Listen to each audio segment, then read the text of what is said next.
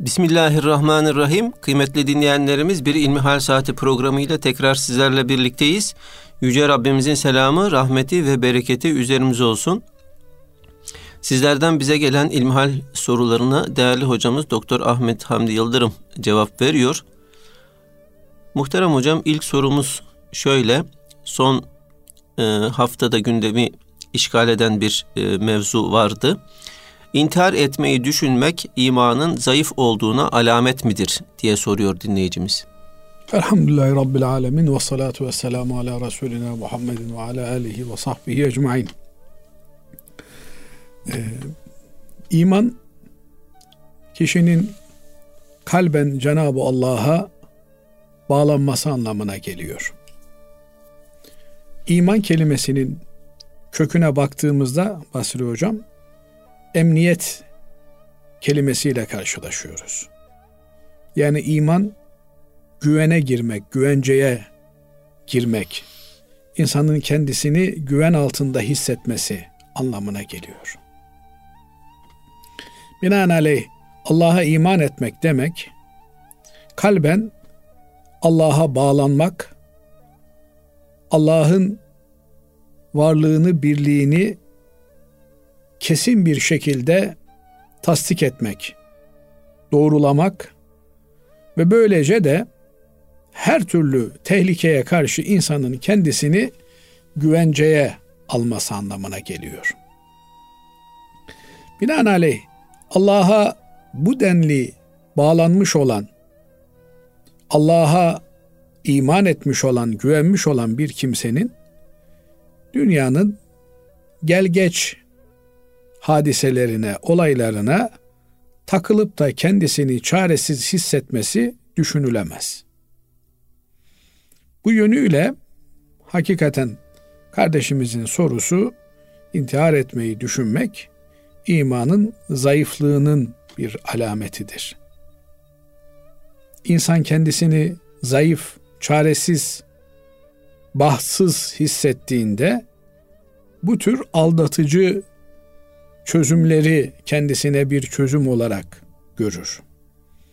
İntihar etmeyi bu dünya hayatından kurtulmak olarak acılarının, ızdıraplarının son bulması olarak görür.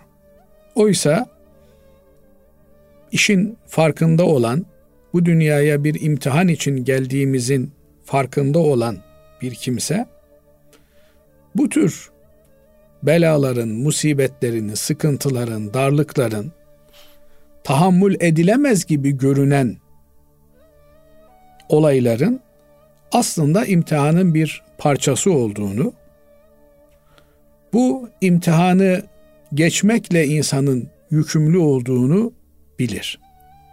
Böyle olunca da daha fazla Rabbine sığınmak, Allah'a yakınlaşmak ihtiyacı hisseder. Nitekim Hz. Peygamber aleyhissalatü vesselam Efendimiz insanlar içerisinde en fazla eziyet çeken, en fazla huzuru kaçırılan insanlar tarafından eziyete, işkenceye maruz bırakılan peygamberlerdir buyuruyor. Sümmel emselu fel emsel. Sonra peygamberlere en çok benzeyenler ağır imtihanlardan geçirilirler. Türkçemizde de bir laf vardır. Dağına göre kar diye. Yani ne kadar daha yüksek olursa oranın karı o kadar yoğun olur. Bir insanın derecesi, makamı, mevkii ne kadar yüksek ise onun imtihanı da ona göre çetin olur. Bu herkesin imanıyla doğru orantılıdır.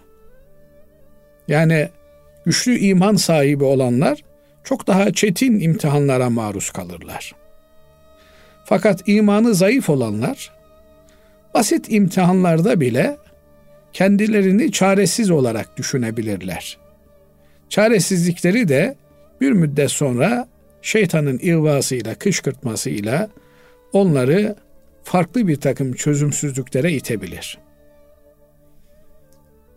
Eğer bir insan dünya hayatından darlanmışsa, sıkılmışsa ki olabilir. İnsan zaman zaman böyle yenilgilere maruz kalabilir. Kendisini aciz, kendisini efendim dışarıdan gelen saldırılara karşı korumasız, çaresiz hissedebilir. Böyle bir durumda Hz. Peygamber aleyhissalatü vesselam Efendimizin bize tavsiyesi duaya sığınmamızdır. Efendimiz aleyhissalatü vesselamın çokça yaptığı dualardan bir tanesi Allahümme inni a'udu bike minel aczi vel keseli ve kahrir rical ve galebeti düyun ve benzeri dualardır. Allah'ım acizlenmekten, tembellikten, çaresizlikten, birilerinin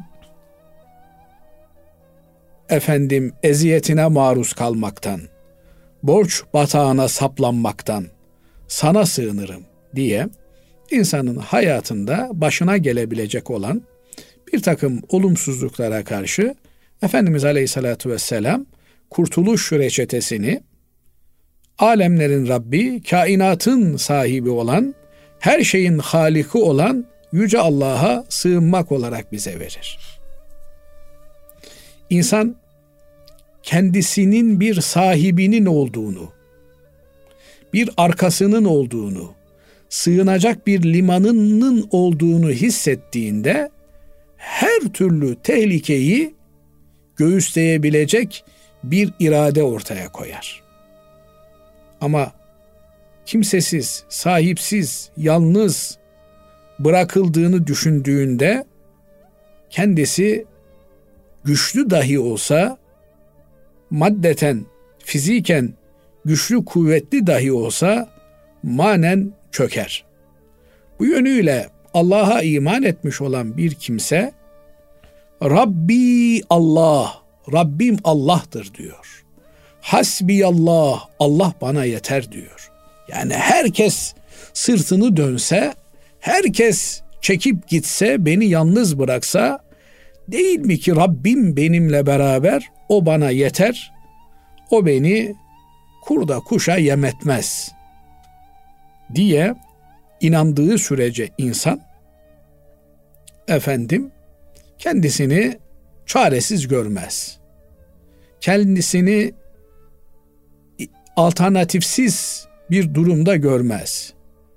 Müminin yapacağı yüzlerce iş vardır. Çaresiz değildir. Ama oldu ya bir an bir daralma geldi, bir sıkıntı geldi.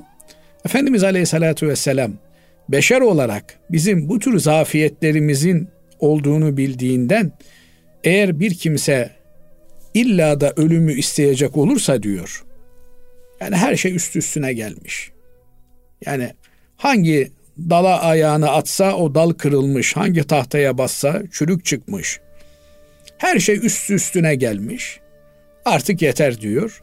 Orada da eğer ölümü temenni edecek, artık öleyim yeter noktasına gelmişse bir insan ellerini açsın ya Rabbi hayatta kalmam hayırlıysa beni hayatta bırak. Ölmem hayırlıysa beni katına al diye dua etsin diyor. Dolayısıyla bizim neye hazırlandığımız, neyin antrenmanları içerisinde bulunduğumuz meçhul olduğundan dolayı belki bu sıkıntılar bizi çok daha büyük bir hadiseye hazırlıyordur diye mümin düşünür. En çaresiz kaldığı noktada da Cenab-ı Allah'a iltica eder.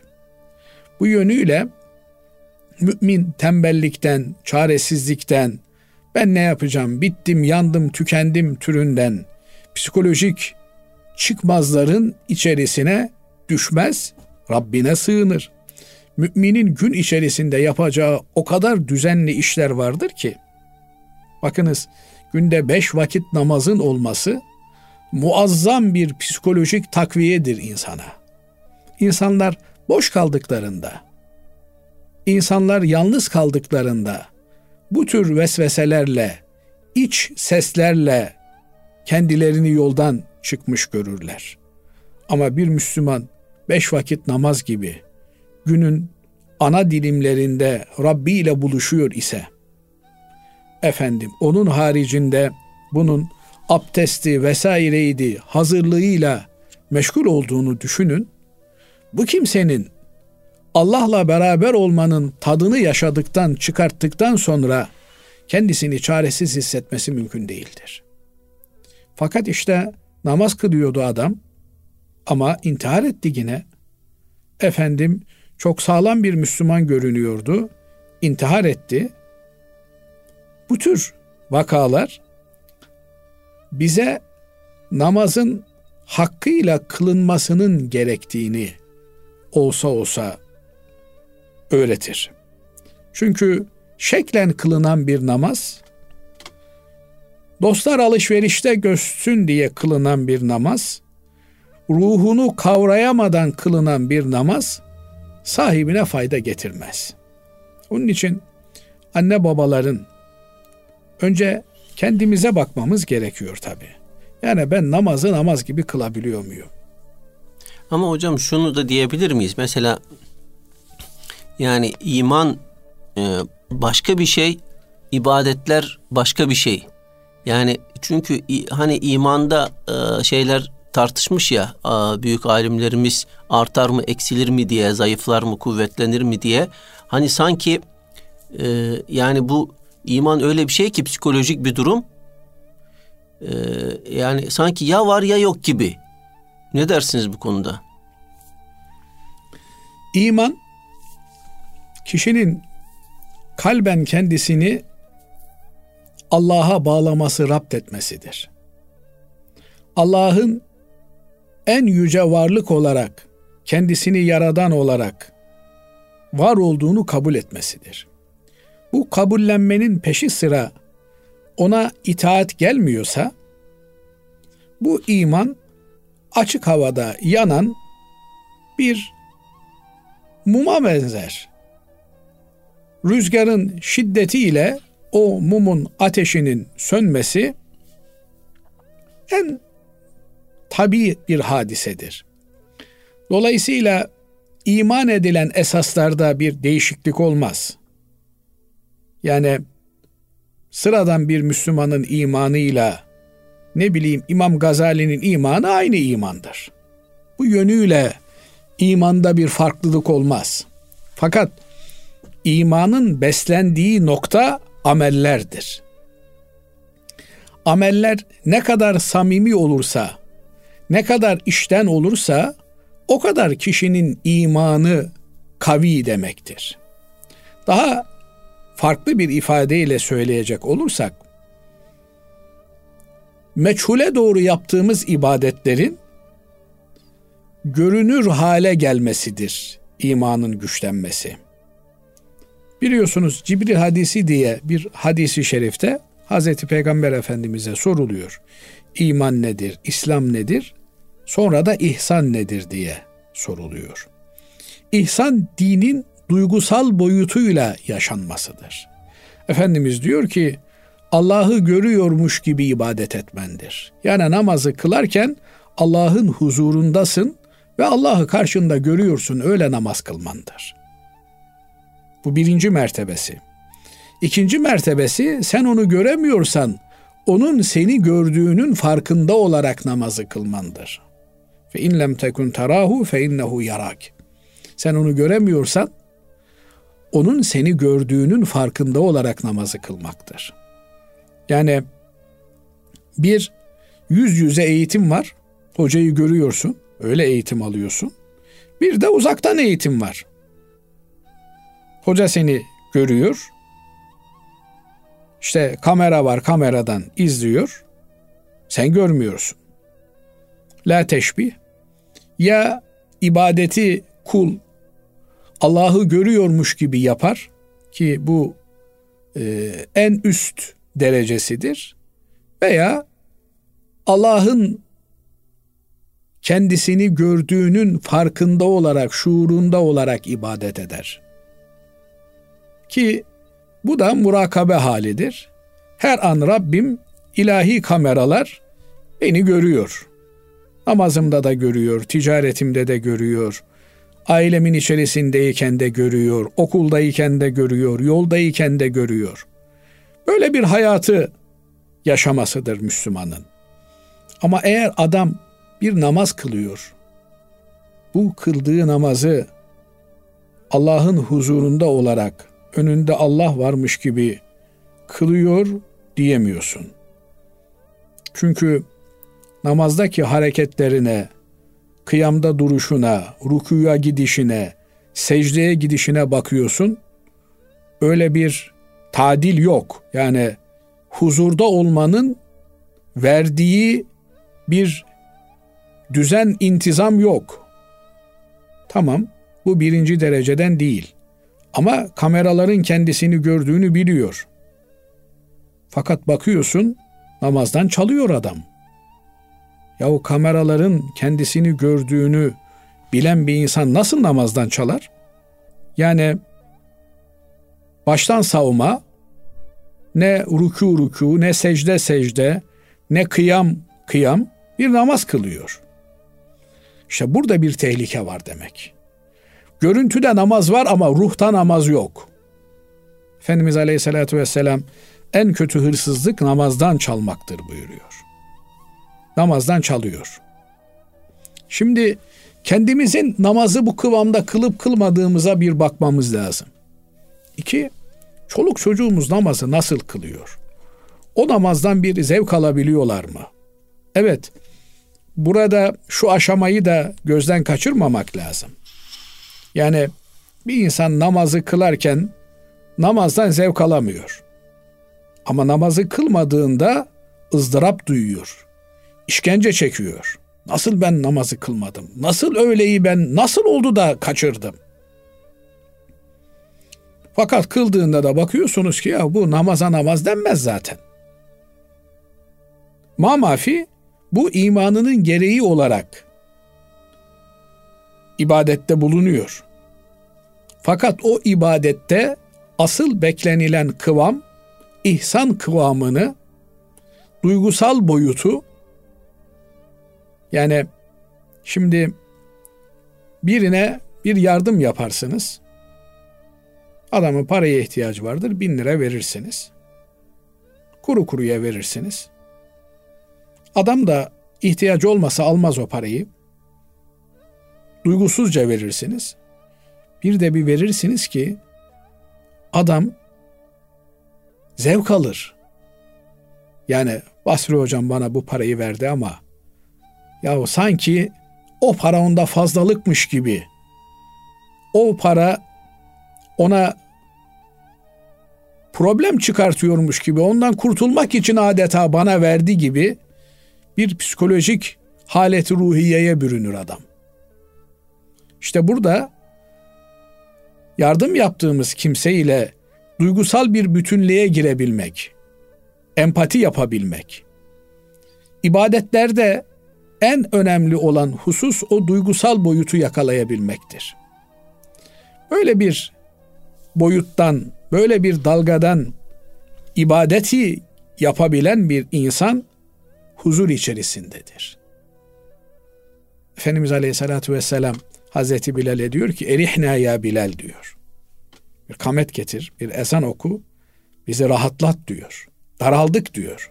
Namaz kıralım, huzur bulalım diyor. Efendimiz Aleyhisselatü Vesselam daraldığında namaza iltica ediyor.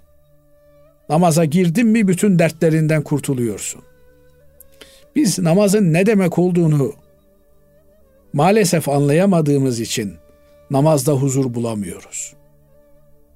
Ama böyle hayatının belli bölümlerinde hapishane hayatı yaşamış, işkence çekmiş, esirlik yaşamış olan birkaç tane kardeşimizle görüştüğümde onların zindan hatıralarını okuduğumda gördüm ki hapishanenin kasvetinden, esaret zindanlarından namazın genişliği sayesinde kurtulmuşlar. Allah bize böyle bir fırsat veriyor. Kendisiyle görüşmek, arzu halde bulunmak.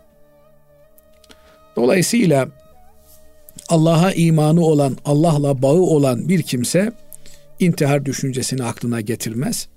Burada şunu da söylemek lazım. İnsan iç dinamiklerini canlı tutmalı.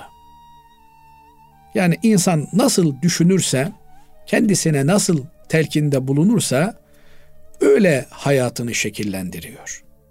Yani ben güçlüyüm, ben mutluyum, ben müminim, ben Allah'a inanmışım diye güne başlayan bir insan asla bir e, daralmışlığın cenderesine kendini kaptırmaz. Belki Efendimiz Aleyhisselatü Vesselam'ın kardeşinin yüzüne tebessüm etmen sadakadır ifadesi de yani ona pozitif bir enerji yükleyebiliyorsan, ona bir hayat sevinci aşılayabiliyorsan, güler yüzde onunla beraber oturup da onun derdini, sıkıntısını, depresyonunu alabiliyorsan en büyük sadakayı vermişsin demektir. Adamın cebine para koysan o kadar bir anlam taşımaz. Belki senden fazla parası var adamın. Ama zenginliğinin farkında değil. Hayatı bir kaos olarak görüyor. Halbuki hayat kelimesi adı üstünde. Hayatta hayat vardır. Ama o hayatın farkında olabilmek önemli. İşte bir insanın kardeşine böyle bir güler yüzle yaklaşması, tebessüm etmesi, koluna girmesi, kardeşim demesi. İşte bunlar e, sadakanın en makbulü olarak karşımıza çıkıyor. Bu arada tabii yani intihara meyilli olan arkadaşlarda, kardeşlerde veya işte çevremizde intihar eden birinin varlığı halinde sorumluluğu kendimizde aramamız lazım. Yani kimse topu taca atmamalı. Filan sorumludur dememeli. Filanların yüzünden oldu bu dememeli. Şu binanın, şu yapının günahıdır bu dememeli. Bu manevi hastalıklar, ruhi hastalıklar üst üste gelmiş, birikmiş olan nihayetinde bir volkan gibi patlayan hastalıklardır. Belki de son kıvılcımı ateşleyen bir trafikteki korna sesi olmuştur. Efendim asansördeki çatık katlı kaşlı biri olmuştur. Dolayısıyla biz bir Müslüman olarak sahip olduğumuz en büyük değeri, imanı, güveni, mutluluğu, refahı kendimiz hissederek, doya doya yaşayarak yani bir Müslümanın ağzına ben şu lafı yakıştıramam. Ben kimseyi sevmek zorunda değilim. Kimseyi sevmiyorum. Bir Müslümanın diyeceği bir laf değil bu. Ne demek sevmiyorsun? Kimi sevmiyorsun sen? Kimin yarattığını sevmiyorsun? Ben kimseye gülmek zorunda değilim. Kimsenin işte kahrını çekmek zorunda değilim. Bunlar nasıl laflar? Müslüman alemlere rahmet olarak gönderilmiş insandır. Hazreti Muhammed Mustafa sallallahu aleyhi ve sellemin temsilcisidir. Dolayısıyla Müslümanın olduğu yerde yüzler gülmeli, kalpler huzurla dolmalı. Öyle bir pozitif enerji, öyle bir olumlu güç taşımalı ve etrafına yaymalı. Hani tasavvufta dediğimiz inikas, yansıma böyle bir yansımadır. Hal ehli bir Allah dostu bir meclise girdiğinde onun o pozitif enerjisi, onun o olumlu gücü oradaki herkese yansır.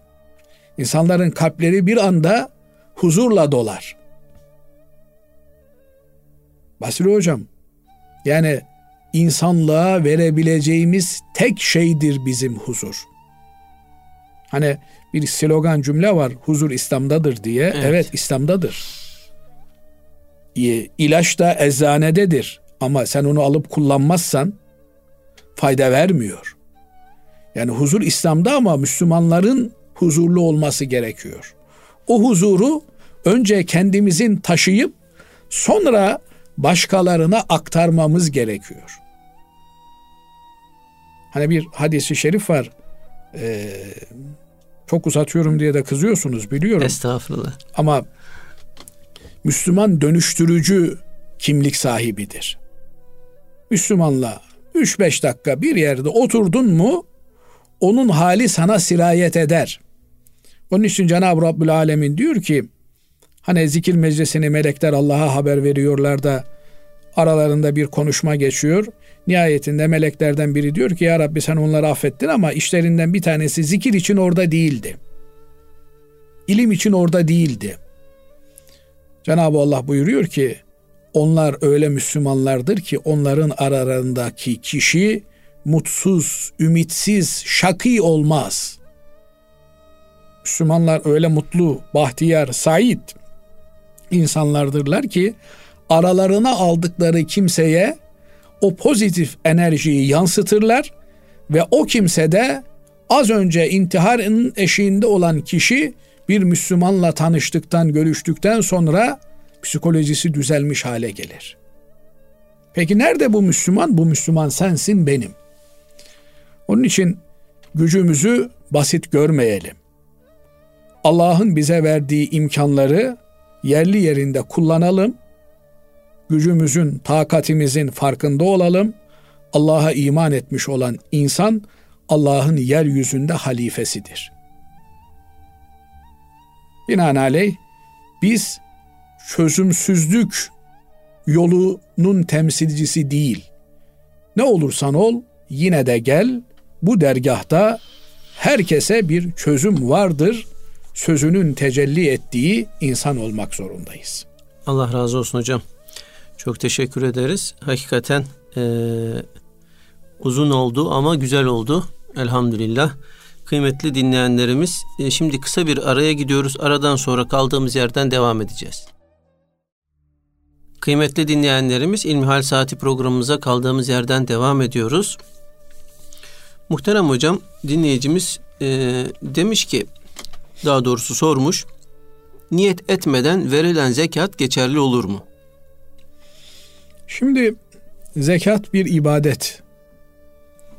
İbadeti adetten, sıradan işlerden ayıran husus ise niyettir. Biliyorsunuz günlük hayatın içerisinde farklı farklı hareketlerimiz, davranışlarımız, adet haline getirdiğimiz, yapa geldiğimiz işler var. Güzel işler de olabileceği gibi kötü işler de olumsuz işler de olabiliyor bu yaptıklarımız. Binaenaleyh bizim yaptıklarımızı sevaba çevirecek olan veya günaha dönüştürecek olan şey niyetle gerçekleşiyor. Bazen bakıyorsunuz iki insan aynı işi yapmışlar. Fakat biri iyi niyetle yapmış, biri kötü niyetle yapmış. İyi niyetle yapan sevap kazanıyor, kötü niyetle yapan günah kazanıyor. Söz gelimi efendim devesini, atını, merkebini bağlamak için yere bir kazık çakmış biri. Bu kimse oradan ayrılırken bir başka Müslüman daha gelir. Buraya devesini bağlamak ihtiyacı hasıl olur. Ben bu kazığı buradan sökmeyeyim demiş. Bir başka Müslümanın yararlanması için bir düşünce kurduğundan dolayı sevap almış. Derken oradan geçen bir Müslümanın ayağına takılmış o kazık. Allah Allah demiş. Buradan bir Müslüman geçer, ayağına yine takılır. Ben bu kazığı sökeyim. İnsanların ayakları, hayvanların ayakları takılıp da tökezlemesinler diye kazığı sökmüş. O da sevap almış. Yani iki farklı iş ama niyetleriyle ikisi de sevap almış. Bir bakıyorsunuz bir cani geliyor, bıçak saplıyor. Maksadı karşısındaki insanı yaralamak, canını acıtmak, öldürmek. Doktor geliyor. Ameliyathanede o da bıçak saplıyor. Fakat onun niyeti hastanın hayatını kurtarmak. Binaenaleyh bizim günlük rutin olarak yaptığımız işlerde de niyetlerimiz, maksatlarımız, yaptığımız işin akıbetini belirliyor. Şimdi biri geldi ona para verdiniz. Eğer bunu zekat olarak niyet ederek vermişseniz o ibadet olan zekata girer. Ama biri gelmiş buranın ağası benim. Bana para vereceksiniz demiş. Ona verdiğiniz efendim ibadet olan zekat olarak değerlendirilmez. Ona haraç veriyorsunuzdur. Biri gelmiş borç vermişsiniz. Binaenaleyh niyet bizim yaptığımız işin ibadet mi değil mi olduğunu belirleyen en önemli unsurdur. Bundan dolayı zekat olmasını düşündüğümüz şeyleri zekat niyetiyle vermemiz gerekir. Bunun şöyle bir kolaylık tarafı vardır. Bir insan zekatını hesaplamış. Ramazan 1 ben zekatımı hesaplıyorum. O gün zekatımı tayin ve tespit ediyorum. Üzerime düşen o gün zekatı ayırmak. Yani hesabını yaptım. 100 bin lira bir param var. 40'ta biri 2500 lira. 2500 lirayı zekat olarak vereceğim. Fakirin hakkı. Onu defaten o gün fakir fukaraya dağıtabileceğim gibi bir zarfın içerisine koyarak efendim gelen giden olduğunda o zarftan vermek suretiyle de zekatımı ödemiş olurum. Zekata koyarken, e, zarfa koyarken zekat niyetiyle zarfa koyduğum için zarftan dağıtırken tekrar zekat diye aklıma gelmese de o zekat olarak dağıtılmış olur. Buradan hareketle diyor ki yine alimlerimiz, hocalarımız, fakihlerimiz birine borç verdin. Efendim 2000 lira borç verdin. Adam borcunu ödeyemeyecek hale geldi. Şimdi eskiden verdiğin borcu zekatına sayabilir misin? Verirken zekata niyet etmediğin için, şimdi de ortada para olmadığı için bunu zekata tahvil etmen teknik olarak mümkün değil. Bundan dolayı batık alacaklar zekat olarak kaydedilemez. Verirken verdiğimiz şeyin zekat olduğuna içimizden niyet etmemiz gerekir. Eğer bir aracıya veriyorsak kardeşim bu benim zekatım. Zekat verilecek yerlere lütfen bunu veriniz diye tembihte bulunuruz. Ama direkt bir fakire veriyorsak o zaman bu benim zekatım diye söylemeye gerek yok diyor alimlerimiz, hocalarımız yine. Kalbini rencide etmemek için, gönlünü kırmamak için bu bizim size bir hediyemizdir. Bunu emanet olarak bende bulunuyordu. Ee, sizin de ihtiyacınız vardır. Ben size vereyim, siz kullanın. Bizim size bir hediyemiz olsun diyerek nazik bir ifadeyle verebilir. Fakat içinden zekat olduğuna niyet etmesi gerekir. Evet. Allah razı olsun. Muhterem hocam diğer bir sorumuz şöyle. Abdest alırken başörtüsünün üzerine mesh edil, edilebilir mi? Şimdi organlarımızın, çıplak organlarımızın üstünü mesetmek veya yıkamak durumundayız. Eğer bir zaruret varsa o zaman efendim elimiz alçıya alınmış, alçının üzerini mesederiz. Veya ayağımız sargıya alınmış, ayağımızı burkmuşuz, merhem yapmış doktor, üstüne sargı sarmış, bunu açmayacaksın demiş. O sargının üzerini tamamını mesederiz. Fakat böyle bir durum söz konusu değil iken, yani bir zaruret yok iken, şimdi başörtümü açarsam tekrar onu bağlamam sıkıntı olacak. Efendim tekrar ütülemem gerekecek. İnsanlar ütüsüz başörtü takarsam beni kınarlar, tenkit ederler. Türünden bir takıntıya düşmemesi lazım bir hanımefendinin. Eğer hakikaten öyle bir e, sıkıntısı söz konusu ise başının önünü mesetmek yerine ensesinden bir kısmını meseder. Böylelikle yani kafa tarafından saçlarını meseder. Böylelikle mes yerine gelmiş olur. Ama başörtüsünün üstünden veya bir tülbentin üstünden başı mesetmek olmaz. Şu kadar var ki tülbent takan bir kimse eğer eline fazlaca bir su alıp tülbenti ıslattığında altındaki saçlar da ıslanıyorsa o zaman mes olmuş olur. Mamafi öyle bir durumdansa e, başörtüsünü çözmesinin sıkıntı verdiği yerde başının arkasına mesihte bulunabilir. Böylelikle abdestini tamamlamış olur. Evet. Allah razı olsun. Diğer bir sorumuz ergenlik çağından önce adanan adakların hükmü nedir? Evet yani bir çocuk 10 yaşında Evet.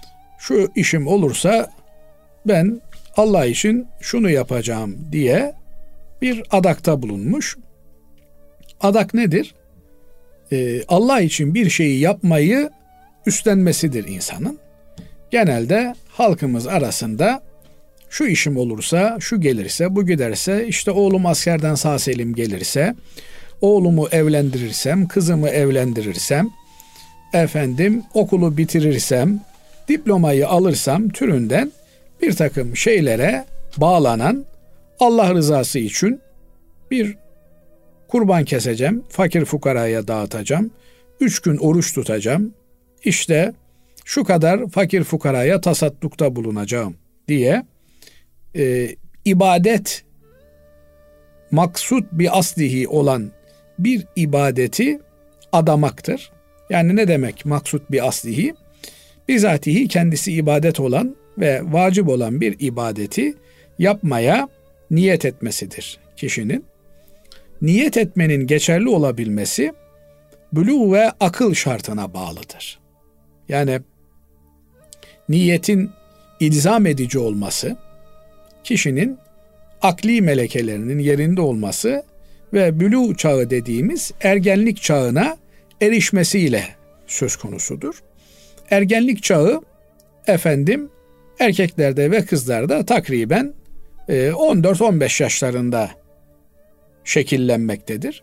Her ne kadar e, bir takım memleketlerde bu yaş ileriye veya geriye gidebilmekte ise de veya yenilen içilen şeylerin etkisiyle çocukların hormonal dengeleri bozukluğundan dolayı erkene veya geçe kalmakta ise de ortalama 14-15 en geç 17-18 yaş olarak kabul edilmektedir.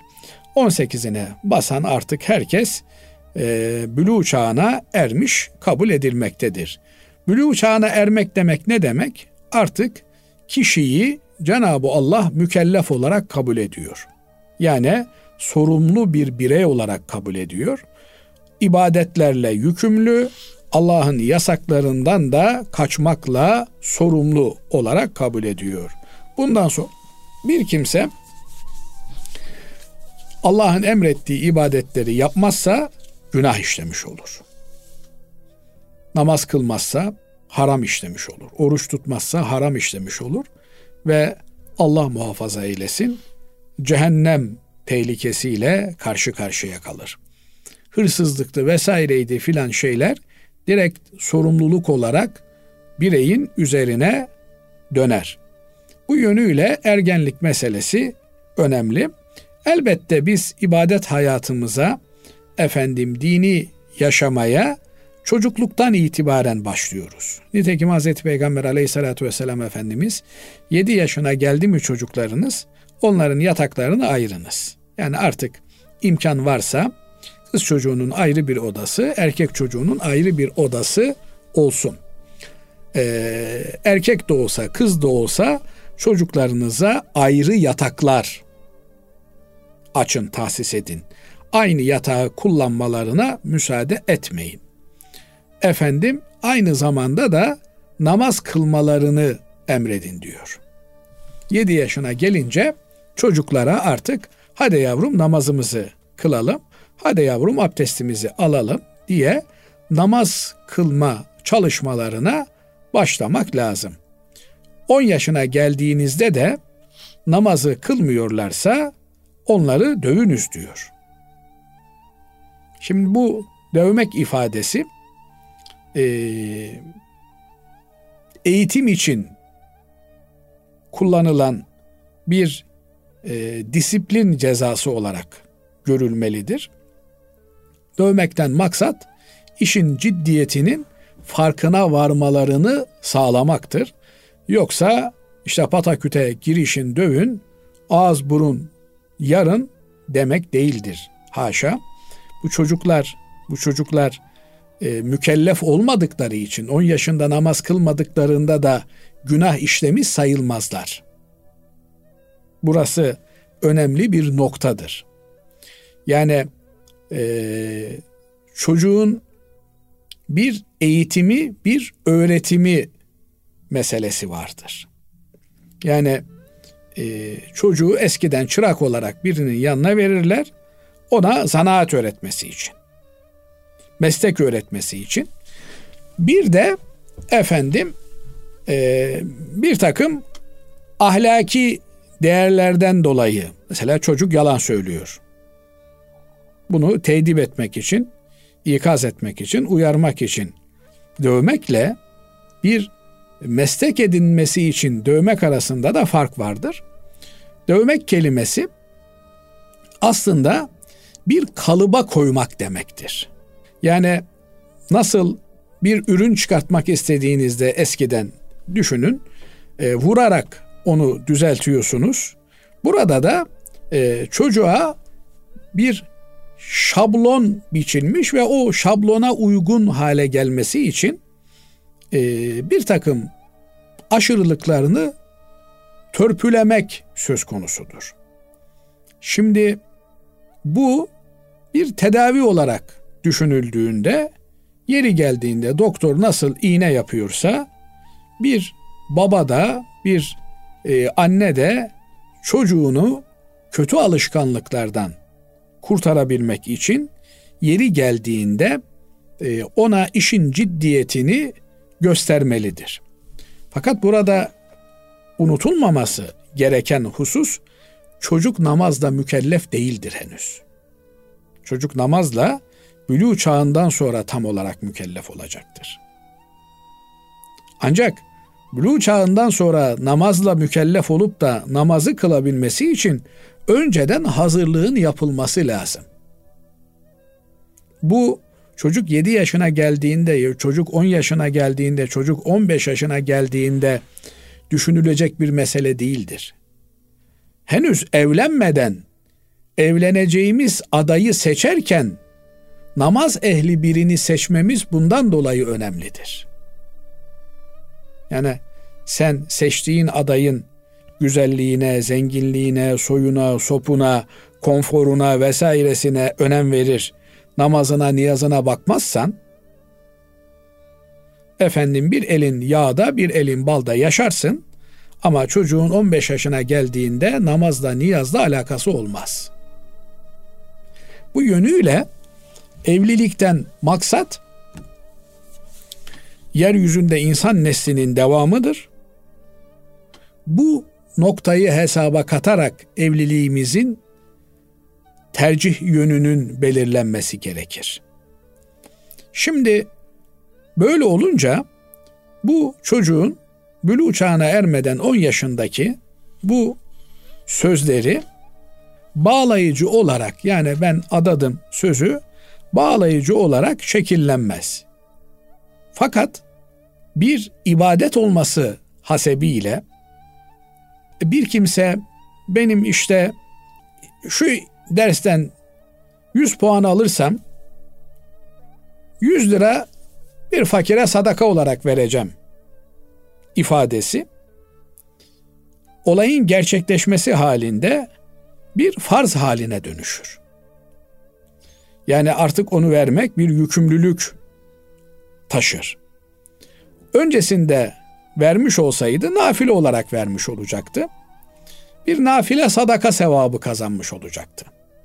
Fakat bu şekilde vermekle bir farz sevabı kazanmış olur. Bu kimse de bülü çağına erdikten sonra eğer imkanı varsa eskiden kullandığı bir söz olmasına, kendisini bağlayıcı olmamasına rağmen bunu yerine getirirse bir farz ibadet yapmış gibi sevap kazanır kanaatimce. Allahu alem. Allah razı olsun kıymetli hocam. Teşekkür ederiz. Bugünkü programın böylece sonuna ermiş bulunuyoruz. Efendim hepinizi Allah'a emanet ediyoruz. Hoşçakalın.